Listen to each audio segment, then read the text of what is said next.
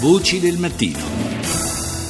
Adesso parliamo di malattie sessualmente trasmesse, perché i dati raccolti dall'Istituto Superiore di Sanità confermano che in Italia negli ultimi anni la diffusione di queste malattie è in incremento. Quello che colpisce ancora di più è che le persone sono molto giovani, stiamo parlando di giovanissimi che vanno dai 14 ai 25 anni. Io saluto e ringrazio per essere con noi il professor Massimo Andreoni, che è docente di malattie infettive all'Università Tor Vergata di Roma. Professore, buongiorno. Buongiorno. Questo dato, il 30%, è un dato mondiale, però anche nel nostro paese questo incremento è costante e anche in Italia si parla di circa il 30% di nuovi casi, di nuove infezioni. Come ha detto giustamente lei, negli ultimi anni noi stiamo registrando in Italia un incremento dei casi di malattie sessualmente trasmesse. Perché questo accade? Perché se ne parla un po' poco, dopo la grande paura dell'AIDS non se ne parla più, e quindi soprattutto tra i giovani credo dobbiamo tornare a fare informazione nelle scuole soprattutto. Ecco, possiamo dire che esiste la generazione, quella cresciuta negli anni '80, che forse è un po' più attenta perché era nel momento di massima diffusione dell'AIDS. Oggi è calata l'attenzione perché anche i media ne parlano molto meno di questa malattia, ma esiste ancora, non è ancora curabile, si può tenere sotto controllo, Ma ci sono altre malattie a trasmissione sessuale. Vogliamo fare un po' una piccola lista, professore? Sì, ce ne sono molte altre. Si parla di clamidia, di gonorrea, di sifilide, di herpes simplex, di papillomavirus, tutte malattie che stanno ormai emergendo sempre di più, che si trasmettono per via sessuale. E poi devo dire anche alcune altre malattie che non pensavamo, che non le mettevamo nell'elenco delle malattie sessualmente trasmesse, cioè per esempio l'epatite B, l'epatite C, iniziano a trasmettersi prevalentemente per via sessuale, quindi il problema è effettivamente rilevante.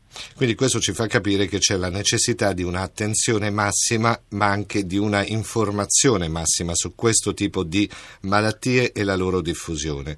Però succede anche, professore, che i più giovani a volte non si rivolgono direttamente alla struttura sanitaria. È così, il giovane ha poca propensione ad andare nell'ospedale per confessare una malattia sessualmente trasmessa e sapere che cosa può fare per questo, E oltretutto spesso ha difficoltà anche economicamente parlando ad affrontare eventuali spese. Quindi su questo certamente bisogna creare una rete che faciliti il percorso all'interno degli ospedali, che faciliti un pochino l'esecuzione di questi test.